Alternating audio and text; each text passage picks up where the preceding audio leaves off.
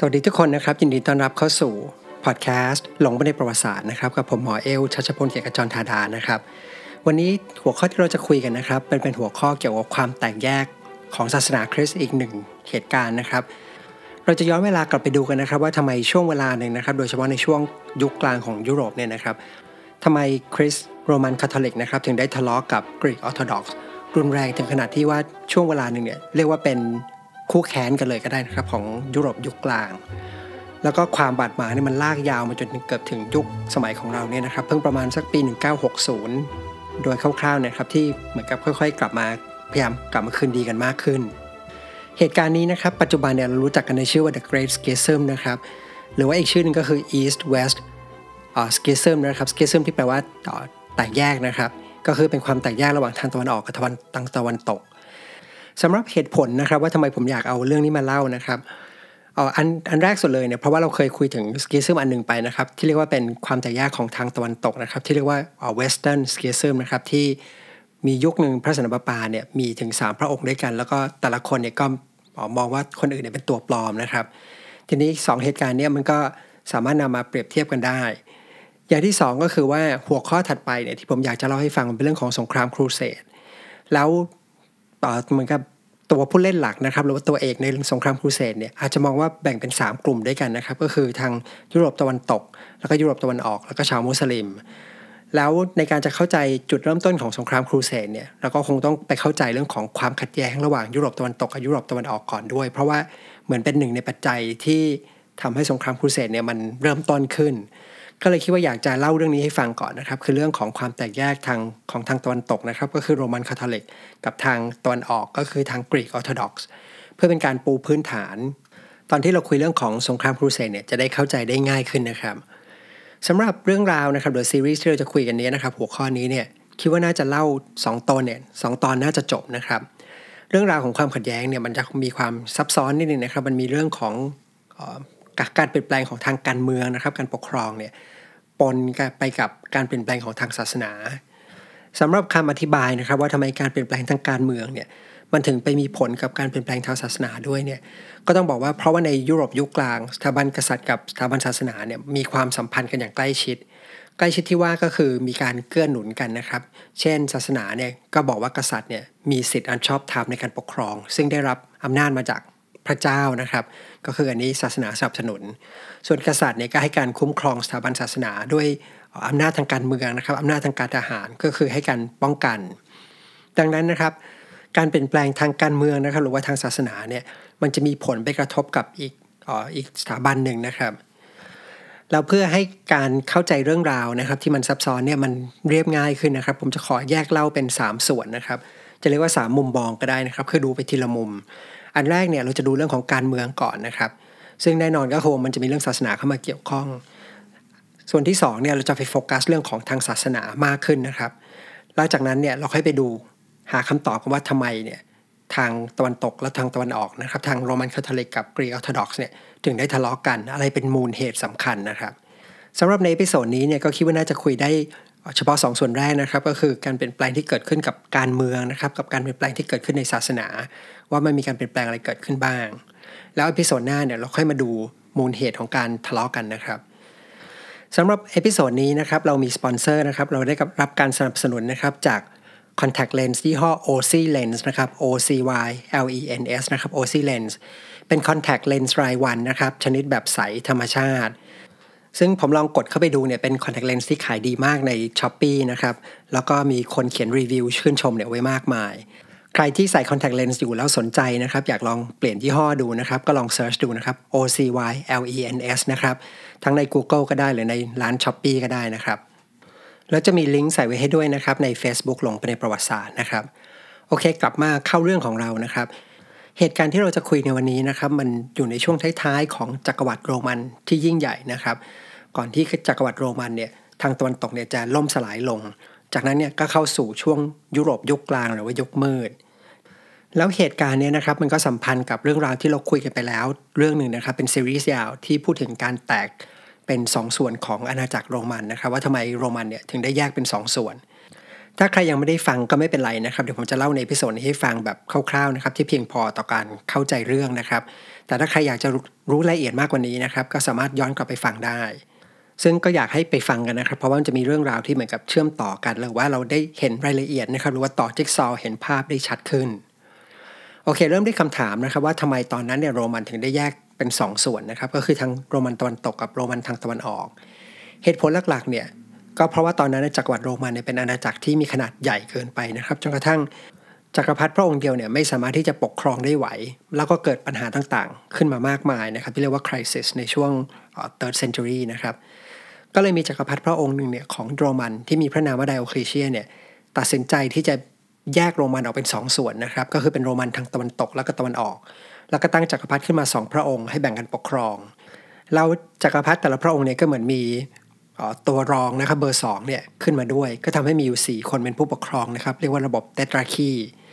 อย่างไรก็ตามนะครับ แม้ว่าโรมันจะแบ่งเป็น 2 ส่วนนะครับ แต่ยังถือว่าเป็นอาณาจักรโรมันเดียวกันอยู่ เพราะว่าพอเป็นเรื่องใหญ่ๆนะครับหรือว่าการได้เครดิตต่างๆ ของจักรพรรดิเนี่ยจะถือว่าได้เครดิตร่วมกัน เหมือนกับว่าจักรพรรดิทั้งสองพระองค์เนี่ยเป็นหนึ่งเดียวกัน ทีนี้ศาสนาคริสต์เนี่ยนะครับอย่างที่ว่าไปก็คือศาสนาคริสต์เนี่ยเกิดขึ้นในจักรวรรดิโรมันนะครับ แล้วตอนที่เกิดขึ้นมาแรกๆนี่ก็เหมือนเป็นลัทธิเล็ก ๆ นะครับ ในดินแดนนะครับที่เหมือนเป็นชนบทของอาณาจักรโรมัน แต่ต่อมาเนี่ยศาสนาคริสต์เนี่ยก็มีคนติดตามมากขึ้น มีคนนับถือมากขึ้นเรื่อยๆ สุดท้ายนะครับจักรพรรดิโรมันพระองค์หนึ่งเนี่ยก็หันมาสนับสนุนศาสนาคริสต์นะครับก็คือจักรพรรดิคอนสแตนตินที่เราคุยกันไปแล้วทำให้ศาสนาคริสต์เนี่ยสำคัญมากขึ้นจนกระทั่งในที่สุด พอถึงยุคสมัยของจักรพรรดิที่ชื่อว่าทีโอโดเชียสนะครับ ศาสนาคริสต์เนี่ยก็กลายเป็นศาสนาประจำชาติของโรมันไป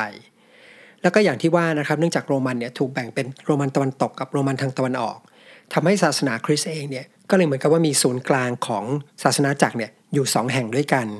ก็คือทางตะวันตกเนี่ยก็อยู่ที่กรุงโรมนะครับผู้นำทางศาสนาเนี่ยก็คือพระสนปาปาหรือว่าโป๊ปส่วนทางตะวันออกนะครับศูนย์กลางจะอยู่ที่กรุงคอนสแตนติโนเปิลนะครับซึ่งก็มีผู้นำทางศาสนาหลายคนด้วยกันนะครับหลายพระองค์ด้วยกัน ตำแหน่งของผู้นำทางศาสนาของทางตะวันออกเนี่ยจะเรียกว่า patriarch นะครับ ซึ่งคำว่าโป๊ปกับคำว่า patriarch เนี่ยความหมายตามรากศัพท์ของมันจริงๆ ก็หมายถึงพ่อนะครับ เหมือนกันทั้งคู่นะครับโป๊ปนี่ก็คือปาป้านะครับ ส่วน patriarch นี่ก็คือรากเดียวกับคำว่า father นะครับ หลังจากนั้นไม่นานนะครับ พอเข้าช่วงประมาณครึ่งหลังของศตวรรษที่ 5 อาณาจักรโรมันทางตะวันตกเนี่ยก็ล่มสลายลงนะครับ แล้วก็ถูกชาว หรือที่เรียกว่าชนเผ่าอนารยชนเนี่ยนะครับเข้ามาลุกรานแล้วก็ยึดครองพื้นที่ไปได้หลายพื้นที่ แต่ทางโรมันตะวันออกเนี่ยก็ยังคงอยู่ต่อไปได้นะครับไม่ได้ล่มสลายตามไปด้วย แล้วก็อยู่ไปอีกนานเลยคือเป็นหลักพันปี ทางโรมันตะวันออกนะครับปัจจุบันเนี่ยเราจะเรียกว่าเป็นอาณาจักรบิซันทีนนะครับหรือว่าไบซันไทน์นะครับแต่ว่าตัวชาวโรมันตะวันออกเองเนี่ยถ้าเราไปถามเขาว่าเขาเป็นใครนะครับเขาจะเรียกว่าเขาเนี่ยก็คือชาวโรมันนะครับเป็นโรมันเฉยๆด้วย เขาไม่ได้เรียกตัวเองว่าบิซันทีนนะครับ และในความรู้สึกของชาวโรมันเนี่ยก็ยังมีความรู้สึกว่าดินแดนตะวันตกเนี่ยถูกยึดไป แล้วก็มีความหวังว่าสักวันหนึ่งนะครับ จะรวบรวมอาณาจักรจักรวรรดิโรมันเนี่ยให้กลับมายิ่งใหญ่อีกครั้งหนึ่งนะครับ แล้วก็มีบางช่วงเวลาเนี่ยที่สามารถจะทำอย่างแบบนั้นได้จริง ๆ คือไม่ได้กลับมายิ่งใหญ่เหมือนเดิมเพียงแต่ว่ายึดดินแดนบางส่วนเนี่ยกลับคืนมาได้ เช่นประมาณช่วงต้นศตวรรษที่ 6 นะครับ จะมีจักรพรรดิพระองค์หนึ่งชื่อว่าจักรพรรดิจัสติเนียเนี่ย สามารถที่จะยึดพื้นที่บางส่วนเนี่ยกลับคืนมาได้ รวมจนถึงบริเวณที่เป็นประเทศอิตาลีในปัจจุบันเนี่ยนะครับ ก็คือกรุงโรมเนี่ยก็เลยกลับมาอยู่ในภายใต้อำนาจของโรมันตะวันออกอีกทีหนึ่ง ก็คือพระสันตะปาเนี่ยมาอยู่ภายใต้การปกครองของจักรพรรดิของบิซนตีน แล้วตรงนี้ก็อธิบายว่าทำไมมีช่วงเวลาหนึ่งนะครับ การแต่งตั้งพระสันตะปาปาเนี่ยต้องได้รับความเห็นชอบจากจักรพรรดิของบิซันตีนก่อน พอเห็นภาพแล้วนะครับว่าอาณาจักรโรมันช่วงท้ายตอนที่ล่มสลายเนี่ยเกิดขึ้นได้ยังไงนะครับแล้วโรมันตะวันตกกับตะวันออกเนี่ยคืออะไร คราวนี้เราจะมาโฟกัสที่ฝั่งตะวันตะวันตกอย่างเดียวกันบ้างนะครับ ก็คือฝั่งที่ล่มสลายไป กลุ่มคนที่เข้ามาลุกรานทางตะวันตกนะครับ เป็นกลุ่มคนที่ชาวโรมันเนี่ยเรียกว่าเป็นคนเถื่อนนะครับ เป็นอนารยชน หรือที่เรียกว่าบาร์เบเรียนนะครับ คนกลุ่มนี้เนี่ยจะเป็นเหมือนกับ เป็นผู้เล่นหน้าใหม่นะครับที่จะเข้ามามีบทบาทสำคัญต่อประวัติศาสตร์ของยุโรปโดยรวมเนี่ยมากขึ้น กลุ่มคนที่โรมันเรียกว่าบาร์เบเรียนหรือคนเถื่อนเนี่ยจะมีเป็นหลายกลุ่มด้วยกันนะครับ จะมีชื่อตัวอย่างที่ดังๆนะครับ ก็ได้มีชื่อว่ากอสนะครับ มีชื่อคำว่าแวนดัลส์มีชื่อว่าแฟรงค์นะครับ ส่วนกอธเนี่ยก็ยังมีคำว่าวิสิกอธนะครับกับคำว่าออสโตรกอธคำว่าวิสิกอธเนี่ยก็คือใช้เรียกชาวกอธที่อยู่ทางตะวันตกของโรมันนะครับที่โรมันมองว่าอยู่ทางตะวันตก คำวิสีเนี่ยนะครับ V I S I ในวิสีเนี่ยก็มีรากศัพท์เดียวกับคำว่า West นะครับวิสีเวสีแล้วก็ West นะครับคือทางตะวันตก ตะวันตกที่ว่าเนี่ยก็คือพื้นที่ที่เป็น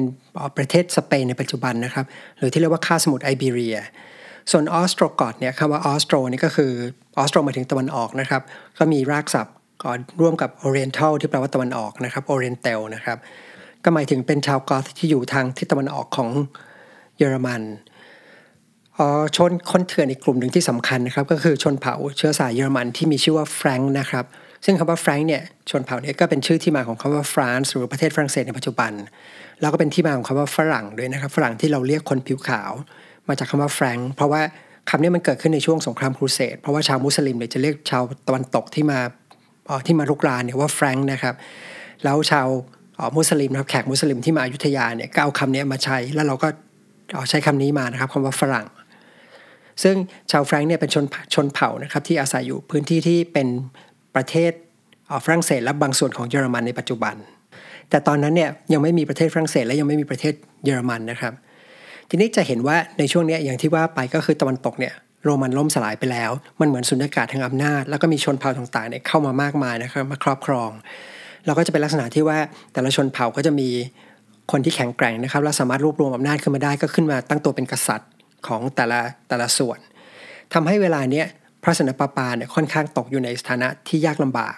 เพราะว่าไม่มีอำนาจของจักรพรรดิเนี่ยมาช่วยปกป้องดูแลต่อไปนะครับแล้วพระองค์เนี่ยก็มีศัตรูทางการเมืองมากมาย จนอาณาจักรบิซันตีนเนี่ยยุคสมัยของจักรพรรดิจัสตินเนียนอย่างที่ว่าไปนะครับ ก็คือสามารถที่จะตีดินแดนบางส่วนเนี่ยกลับคืนไปได้ก็คือส่วนที่เป็น คาบสมุทรอิตาลีนะครับก็คือประเทศอิตาลีในปัจจุบันนะครับ แล้วก็มีส่วนแบบเป็นทางเหนือของทวีปแอฟริกาบางๆนิดหนึ่งนะครับ แล้วก็เป็นติ่งเล็ก ๆ ในคาบสมุทรไอเบเรียนะครับ ก็คือส่วนที่เป็นประเทศสเปนปัจจุบัน แล้วด้วยเหตุนี้นะครับก็ทำให้มีช่วงเวลาหนึ่งไม่นานมากนะครับ พระสันตะปาปาเนี่ยอยู่ใต้อำนาจของจักรพรรดิเบซันทีน ทีนี้จุดเปลี่ยนอีกครั้งหนึ่งนะครับที่ทำให้ในเวลาต่อมาเนี่ยพระสันตะปาปาเนี่ยหลุดจากใต้อำนาจเบซันทีนแล้วย้ายไป เหมือนเป็นธรรมิตรกับทางทางชนเผ่าแฟรงค์เนี่ยนะครับ เกิดขึ้นประมาณคศ 750 นะครับ คือในเวลานั้นเนี่ยมันมีชนเผ่าที่ชื่อว่าลอมบาร์ดนะฮะลอมบาร์ดเนี่ยต้องบอกว่าเชื้อสายตั้งต้นจริงๆเนี่ยเขาจะเป็นพวกสแกนดิเนเวียนะครับคืออยู่ทางยุโรปเหนือ จากนั้นเนี่ยก็ค่อยๆ ขยายดินแดนนะครับรุกลงต่ำลงมาเรื่อยๆนะครับครอบครองดินแดนต่างๆ จนกระทั่งเข้ามาครอบครองทางตอนเหนือของคาบสมุทรอิตาลี แล้วก็บุกยึดเมืองเรเวนาไว้ได้ ซึ่งก็คือเมืองชายแดนนะครับของกรุงโรม พูดง่ายๆคือว่าเข้ามาประชิดกรุงโรมแล้ว และเป้าหมายถัดไปก็น่าจะเป็นเรื่องของกรุงโรมทำให้พระสันตะปาปาเนี่ยรู้สึกได้ถึงความไม่มั่นคงนะครับ ครั้นจะขอความช่วยเหลือกับไบแซนไทน์ไปเนี่ยปรากฏว่าไบแซนไทน์ในเวลานั้นเนี่ยก็อ่อนแอนะครับ แล้วก็ยุ่งกับปัญหาของตัวเองอยู่ก็คือ ทางไบแซนไทน์เนี่ยซึ่งอยู่ทางตะวันออกเนี่ยก็ไปเจอปัญหาว่าทางโลกมุสลิมนะครับทางฝั่งชาวเติร์กเนี่ย ก็แข็งแกร่งขึ้นมาและขยายอำนาจขึ้นมาทำให้ไบแซนไทน์เนี่ยยุ่งอยู่กับการปกป้องดินแดนของตัวเองอยู่ทางนั้น ไม่สามารถที่จะส่งกำลังหรือให้ความสนใจกับทางตะวันตกก็คือฝั่งของกรุงโรมได้ พระสันตะปาปาเลยต้องตัดสินใจนะครับ เดินทางขึ้นเหนือไปนะครับ เพื่อไปขอความช่วยเหลือหรือขอเป็นพันธมิตรนะครับกับชนเผ่าชาวแฟรงค์นะครับ ซึ่งในเวลานั้นเนี่ยก็เป็นราชวงศ์สำคัญราชวงศ์หนึ่งของยุโรปนะครับชื่อว่าคาโรลินเจียนซึ่งวันหลังเราจะได้คุยถึงราชวงศ์นี้ให้ฟังนะครับ กษัตริย์ในเวลานั้นเนี่ยเป็นชื่อว่าเปแปง the Short นะครับ short ที่แปลว่าเตี้ยนะครับ ก็คือหมายถึงเปแปงสมญานามก็คือเตี้ยนะครับ ซึ่งเป็นพ่อของจักรพรรดิสำคัญอีกพระองค์หนึ่งก็คือจักรพรรดิชาร์เลอมาญนะครับ ที่วันหน้าเนี่ยเราคงจะได้พูดถึงกันนะครับ ยังไงก็แล้วแต่นะครับนั่นคือจุดเริ่มต้นนะครับที่ทำให้พระสนปปาเนี่ยหลุดจากใต้ อิทธิพลของเบซันทีนะครับและย้ายมาเป็นพันธมิตรกับทางชนเผ่าชนเผ่าแฟรงค์นะครับ ซึ่งในเวลาต่อมาเนี่ยก็คือจะเป็นจักรวรรดิโรมันอันศักดิ์สิทธิ์ทีนี้ประเด็นที่อยากให้เห็นตรงนี้นะครับที่สำคัญก็คือว่า ในช่วงที่มีอาณาจักรวรรดิโรมันอยู่เนี่ยนะครับ พระสนปาปาเนี่ยบทบาทก็เหมือนเป็นผู้นำทางศาสนาเท่านั้น แต่เมื่อจักรวรรดิโรมันเนี่ยล่มสลายลง ก็เหมือนกับไม่มีคนที่จะให้ความคุ้มครองทางการเมือง ทางกำลังทหารอีกต่อไป แล้วก็เพราะฉะนั้นพระสันปปาเนี่ยก็เหมือนกับต้องรับผิดชอบทุกอย่าง ก็คือทำหน้าที่เรื่องของการจัดการรัฐนะครับ ดูแลเรื่องของภาษีทำหน้าที่การปกครองทางโลกด้วยพูดง่ายๆนะครับ แล้วก็ยังต้องไปเจราจาหาพันธมิตรต่างๆ ด้วยเหตุนี้นะครับทำให้บทบาทของพระสันปาปาเนี่ยมีมากกว่าการเป็นแค่ผู้นำทางศาสนา แต่ว่าต้องดูแลรัฐด้วยนะครับ ดูแลทุกๆด้านเลยทำให้พระสันปาปาเนี่ย มีบทบาทเลยหน้าที่นะครับ เหมือนเป็นผู้ปกครองรัฐ หรือว่าเรียกว่าเป็นคล้ายๆ กับกษัตริย์ทางโลกไปด้วย ซึ่งอันนี้เนี่ยจะตรงข้ามกับทางฝั่งตะวันออกเลยนะครับ เพราะว่าอะไร เพราะอย่างที่เล่าไปก็คือ หลังจากที่ทางโรมันตะวันตกล่มสลายไปแล้วเนี่ยอาณาจักรบิซันตีนเนี่ยยังคงอยู่นะครับแล้วก็ยังปกครองด้วยจักรพรรดิที่แข็งแกร่งอยู่ นานอีกเป็นพันปีทำให้บทบาทของผู้นำศาสนาทางด้านตะวันออกเนี่ย ยังจำกัดอยู่แค่เป็นผู้นำศาสนาเท่านั้น ไม่ได้ก้าวขึ้นมาหรือว่าลุกขึ้นมาเป็นผู้ปกครองดูแลรัฐ หรือว่าดูแลด้านอื่นๆ ของรัฐ เหมือนทางพระสนปาปาทีนี้ผู้นำทางศาสนาความต่างอีกอย่างหนึ่งนะครับ ก็คือว่าทางตะวันตกเนี่ยอย่างที่บอกก็คือป๊อปหรือพระสนปาปาเนี่ยจะมีอำนาจมากนะครับจะใหญ่มากนะครับมีสถานะที่เหมือนกับเป็นผู้ปกครองคนเดียวเลย พูดอะไรก็ถูกทำอะไรก็ถูกนะครับ แล้วก็มีความเป็นเหมือนตัวแทนของพระเจ้าบนโลกมนุษย์ แต่ทางฝั่งของตะวันออกเนี่ยเนื่องจากจักรพรรดิเนี่ยยังอยู่ แล้วก็จักรพรรดิก็มีอำนาจมากทำให้ผู้นำศาสนาในแต่ละเมืองของทางตะวันออกเนี่ยเเป็นแค่ผู้นำทางศาสนาเท่านั้น แล้วก็ไม่ได้มีคนเดียวนะครับ แต่มีหลายคนอยู่เหมือนกับเป็นผู้นำศาสนาของแต่ละแต่ละเมืองใหญ่ๆรวมกันเนี่ยเรียกว่าเป็น College of Patriarch นะครับก็คือแต่ละเมืองผู้นำเนี่ยชื่อว่า Patriarch หลายหลายๆคนเนี่ยเรียกว่าเป็น College of Patriarch หรือว่าเป็นคณะของ Patriarch นะครับ แล้ว Patriarch แต่ละแต่ละคนเนี่ยนะครับ ก็จะมีตำแหน่งที่ถือว่าเท่าเทียมกัน ก็คือเหมือนกับแต่ละคนก็เป็นผู้นำปกครองไป ถ้าจะมีครับก็เหมือนกับมี Patriarch ของเมืองคอนสแตนติโนเปิลนะครับเมืองหลวงเนี่ยที่เหมือนกับเรียกว่าเป็นเบอร์หนึ่งก็ได้นะครับ คือเท่าเทียมนะครับยังเท่าเทียมกันอยู่แต่ถือถือว่าเป็นเบอร์หนึ่งทีนี้คำถามก็คือว่า แล้ว patriarch ที่อยู่ทางตะวันออกเนี่ยมองพระสันตะปาปาเนี่ยในฐานะแบบไหน คำตอบก็คือว่ามองว่าพระสันตะปาปาเนี่ยเทียบเท่ากับ patriarch หนึ่งคนนะครับ ก็คือว่าเหมือนเป็นผู้นำทางศาสนาของกรุงโรมนะครับ ก็เป็นอีกหนึ่งหนึ่งผู้นำที่สำคัญ ซึ่งมีสถานะเท่าเทียมคนอื่น ไม่ได้เหนือกว่าคนอื่น แต่จะให้มีความเคารพเป็นพิเศษนิดหน่อยนะครับ ก็คือเหมือนกับว่าถือว่าเป็น Bishop of Rome นะครับ Bishop แห่งกรุงโรม ซึ่งถือว่าเป็นตำแหน่งที่สืบทอดมาจากปีเตอร์นะครับ ซึ่งเป็นสานุศิษย์เบอร์หนึ่งของพระเยซูนะครับ ตรงนี้เป็นจุดสำคัญนะครับที่อยากชี้เห็นก็คือว่าทางตะวันตกพระสันตะปาปาเนี่ยมองว่า หรือว่าคนที่นับถือพระองค์เนี่ยมองว่าพระองค์เนี่ยเหมือนเป็นเบอร์หนึ่งเป็นผู้ปกครองนะครับเหนือคนอื่นทั้งหมด แต่ทาง Patriarch ตะวันออกเนี่ยมองว่าพระองค์เนี่ยเป็นหนึ่งในอ๋อหลายๆ คนที่ที่มีสถานะเท่าเทียมกัน และตรงนี้จะเป็นจุดที่เกิดความเข้าใจผิดระหว่างกันจุดหนึ่งที่สำคัญ คราวนี้ขอเล่าย้อนกลับไปนิดหนึ่งนะครับ ที่เราคุยกันเมื่อกี้นะครับที่ว่าพระสันตะปาปาเนี่ยต้องเดินทางขึ้นเหนือไปนะครับ เพราะว่าลอมบาร์ดเนี่ย นำทัพบุกเข้ามาประชิดกรุงโรมแล้ว ในเวลานั้นเนี่ยพระองค์เนี่ยก็เดินทางไปนะครับ แล้วไปขอความช่วยเหลือจากกษัตริย์ของชาวแฟรงค์นะครับ ชื่อว่า Pepin the Shortทีนี้ที่น่าสนใจก็คือว่าตอนที่ Pepin the Short เนี่ยยกทัพมาช่วยรบนะครับแล้วก็สามารถที่จะเอาชนะลอมบาร์ดได้เนี่ยแล้วก็ยึดดินแดนคืน ซึ่งดินแดนเหล่านี้คือดินแดนที่แต่เดิมเนี่ยเป็นของอาณาจักร Byzantine และลอมบาร์ดเนี่ยมายึดไป แต่ตอนที่ Pepin the Short เนี่ยยึดดินแดนคืนได้เนี่ยสิ่งที่พระองค์ทำก็คือว่า ยกดินแดนเหล่านี้ให้กับพระสันปาปา เหมือนกับเป็นการเพื่อเป็นการเป็นพันธมิตรกัน เหตุการณ์นี้เป็นที่รู้จักในชื่อปัจจุบันนะครับเขาเรียกว่าเป็น donation of Pepin นะครับคำว่า donation ก็คือบริจาคนะครับ ก็คือบริจาคที่ดินให้กับทางพระสันปาปาทำให้พระสันปาปาเนี่ยเหมือนกับมีนครรัฐปกครองเหมือนเป็นรัฐรัฐหนึ่งเลยนะครับ เรียกว่า papal state นะครับ ทีนี้จุดที่น่าสนใจก็คือนี่เป็นจุดหนึ่งที่เป็นความขัดแย้งนะครับ เพราะว่า อย่างที่ว่าไปพื้นที่เนี้ยแต่เดิมก่อนลอมบาร์ดยึดเนี่ยเป็นของ Byzantine แต่พอ Carolingian นะครับราชวงศ์ Carolingian เนี่ยมันยึดมายึดคืนไปได้เนี่ยแทนที่จะคืนบิซันตีเนี่ยมาคืนให้กับพระสันปาปา อันนี้เป็นอีกจุดหนึ่งนะครับที่เหมือนเป็นชนวนความขัดแย้ง ทีนี้ที่เล่ามาทั้งหมดเนี่ยนะครับจะเห็นว่าการเปลี่ยนแปลงทางการเมืองเนี่ยมันมีผลต่อออกการเปลี่ยนแปลงของทางศาสนาด้วยนะครับ ตั้งแต่โรมันเนี่ยแยกเป็น2ส่วนนะครับ เกิดเป็นศาสนาสองฝั่งขึ้นมานะครับ หลังจากนั้นนะครับทางตะวันตกที่ไม่มีจักรพรรดินะครับกับทางตะวันออกที่มีจักรพรรดิเนี่ยก็ทำให้สถานะของผู้นำทางศาสนาเนี่ยต่างกันไปด้วย คือทางตะวันตกพอไม่มีจักรพรรดิที่ยิ่งใหญ่มารวมศูนย์อำนาจนะครับ พระสนปาปาเนี่ยก็เลยต้องรับผิดชอบนะครับและทำให้มีบทบาทเป็นเหมือนกับผู้นำทางการเมืองไปด้วย มีอำนาจเนี่ยค่อนข้างสูงนะครับ เหมือนเป็นกษัตริย์ แต่ทางตะวันออกเนี่ยที่จักรพรรดิยังคงอยู่ทำให้ผู้นำทางศาสนาเนี่ยก็ยังคงบทบาทเป็นแค่ผู้นำทางศาสนา แล้วยิ่ง เพปินเดอะช็อตนะครับบริจาคที่ดินให้นะครับ ก็ยิ่งทำให้สถานะของพระสันปาปาเนี่ยมีความเป็นผู้นำทางด้านการปกครองเนี่ยมากขึ้น ซึ่งในเวลาต่อมา Papal States เนี่ยนะครับหรือว่ารัฐของพระสันตะปาปาเนี่ยก็ยังมีการขยายอำนาจเพิ่มขึ้นไปอีกนะครับ มีขยายดินแดนเนี่ยเพิ่มขึ้น จนมีช่วงหนึ่งนะครับ Papal State เนี่ยถือว่าเป็นรัฐที่เรียกว่าใหญ่และแข็งแกร่งที่สุดในข้าวสมุทรอิตาลี แล้วมันจะมีอีกเหตุการณ์หนึ่งนะครับ ที่ทำให้ความสัมพันธ์ระหว่างทางตะวันตกกับทางตะวันออกเนี่ยค่อนข้างแย่ลงไปอีกนะครับ เหตุการณ์เนี่ยมันเราจะ fast forward ไปอีกสักอ๋อสักร้อยปีนะครับประมาณ 150 ปี ก็คือประมาณคศ800เนี่ยนะครับคือช่วงเวลานั้นเนี่ยเป็นยุคสมัยของลูกชายของ Pepin the Short นะครับลูกชายของพระองค์เนี่ยชื่อว่าจักรพรรดิ Charlemagne นะครับ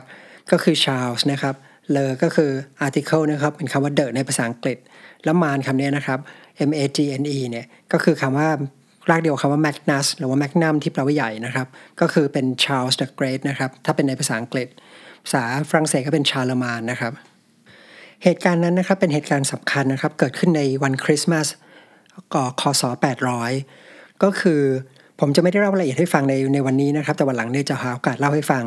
แต่เป็นเหตุการณ์ที่พระสันตะปาปาเนี่ยสวมมงกุฎให้กับCharlemagne นะครับ แล้วก็แต่งตั้งพระองค์เนี่ยเป็นจักรพรรดิ ของ Holy Roman Empire นะครับหรือว่าจักรพรรดิของจักรวรรดิโรมันอันศักดิ์สิทธิ์ ทีนี้จุดทำไมสิ่งสำคัญ เพราะว่าแต่เดิมเนี่ยราชวงศ์ Carolingian คือเป็นกษัตริย์ของชาวแฟรงค์นะครับ แต่หลังจากการสวมมงกุฎเนี่ยก็คือเหมือนกับพระสันตะปาปา ซึ่งเป็นผู้นำทางศาสนาของโรมันเดิมเนี่ยแต่งตั้งให้กษัตริย์ของชาวเยอรมันคนนี้นะครับ ซึ่งแต่เดิมเนี่ยก็คือเป็นคนเถื่อนในสายตาของคนโรมันเนี่ยขึ้นเป็นจักรพรรดิของจักรวรรดิโรมันอันศักดิ์สิทธิ์หรือว่า Holy Roman Empire ซึ่งตรงนี้ผมอยากจะชวนดูภาพใหญ่นิดนึงนะครับ เพราะผมเชื่อว่าหลายคนอาจจะเคยสงสัยนะครับ ก็คือปกติเวลาเราพูดถึงประวัติศาสตร์ของโรมันนะครับพูดถึงจักรวรรดิโรมันพูดถึงกรุงโรมเราจะนึกถึงชาวอิตาเลียนถูกไหมครับข้าสมุทรอิตาลี แต่ว่าถ้าเราไปดูยุโรปยุคกลางเนี่ยเวลาพูดถึงจักรวรรดิโรมันอันศักดิ์สิทธิ์เนี่ยทำไมมันถึงเป็นชน เชื้อสายพวกฝรั่งเศสเยอรมันนะครับ ซึ่งจริง ๆ คนกลุ่มนี้คือกลุ่มคนที่แต่เดิมไม่ได้อยู่ในจักรวรรดิโรมัน และถูกโรมันมองว่าเป็นคนเถื่อนด้วยซ้ำเหตุผลก็คือเหตุการณ์ที่เราให้ฟังเนี่ยนะครับ ก็คือว่าพระสนปปาเนี่ยสวมมงกุฎให้กับกษัตริย์ของชาวแฟรงก์และแต่งตั้งให้เป็นจักรพรรดิของจักรวรรดิโรมันอันศักดิ์สิทธิ์คราวนี้ปัญหาก็คือว่าเหตุการณ์นี้นะครับนำไปสู่ความขัดแย้งอีกจุดหนึ่งขึ้นมา เพราะว่าอะไร เพราะว่าพระสนปปาเนี่ยไปแต่งตั้ง กษัตริย์ของเยอรมันเนี่ยให้เป็นจักรพรรดิของโรมันขึ้นมาคำถามก็คือว่าอ้าวแล้วจักรพรรดิของอาณาจักรบีซันทีนล่ะ ซึ่งตัวเขาเองเนี่ยเรียกว่าเป็นจักรพรรดิของโรมันอยู่แล้วเนี่ยตำแหน่งมันมาซ้อนกันได้ยังไง จะมีจักรพรรดิของโรมันสองสองพระองค์เนี่ยได้ยังไง คิดว่าน่าจะพอเห็นภาพแล้วนะครับ คือที่เล่ามาเนี่ยคืออยากให้เห็นการเปลี่ยนแปลงที่เกิดขึ้นในแง่ของการเมืองการปกครองนะครับ ที่เกิดในช่วงท้ายของจักรวรรดิโรมันนะครับจนกระทั่งเข้าช่วงต้นๆของยุโรปยุคกลางหรือว่ายุคมืดเนี่ย ว่ามันมีการเปลี่ยนแปลงยังไงนะครับแล้วมีผลต่อศาสนายังไงบ้าง ซึ่งคิดว่าน่าจะพอเห็นแล้วว่า มันนำไปสู่ความขัดแย้งหลาย ๆ อย่างเนี่ยที่ค่อยๆเกิดขึ้นสำหรับ episode หน้าเดี๋ยวเราจะโฟกัสไปที่เรื่องของความขัดแย้งนะครับ เราจะไปดูว่ามันมีเหตุอะไรบ้างที่ทำให้ทางตะวันตก ก็คือโรมันคาทอลิกกับทางตะวันออกคือกรีกออร์โธดอกซ์เนี่ยทะเลาะกันสำหรับวันนี้ผมก็ขอลาไปก่อนนะครับ แล้วก็เช่นเคยนะครับ ก่อนจะจากกันไป ก็ถ้าใครชอบเรื่องที่เล่าให้ฟังนะครับ อยากสนับสนุนพอดแคสต์นะครับ ก็ฝากแนะนำให้คนอื่นได้รู้จักนะครับ ฝากกดไลค์กดแชร์นะครับ หรือจะไปกดไลค์ใน Facebook ก็ได้นะครับ ชื่อหลงไปในประวัติศาสตร์นะครับ หรือจะสนับสนุนสปอนเซอร์ของ episode นี้ก็ได้นะครับ OC Lens นะครับ Contact Lens รายวันนะครับ Search ได้นะครับ OCY LENS นะครับสำหรับวันนี้ผมก็ขอลาไปก่อนนะครับ แล้วเรามาเจอกันใหม่ใน episode หน้าครับ สวัสดีครับ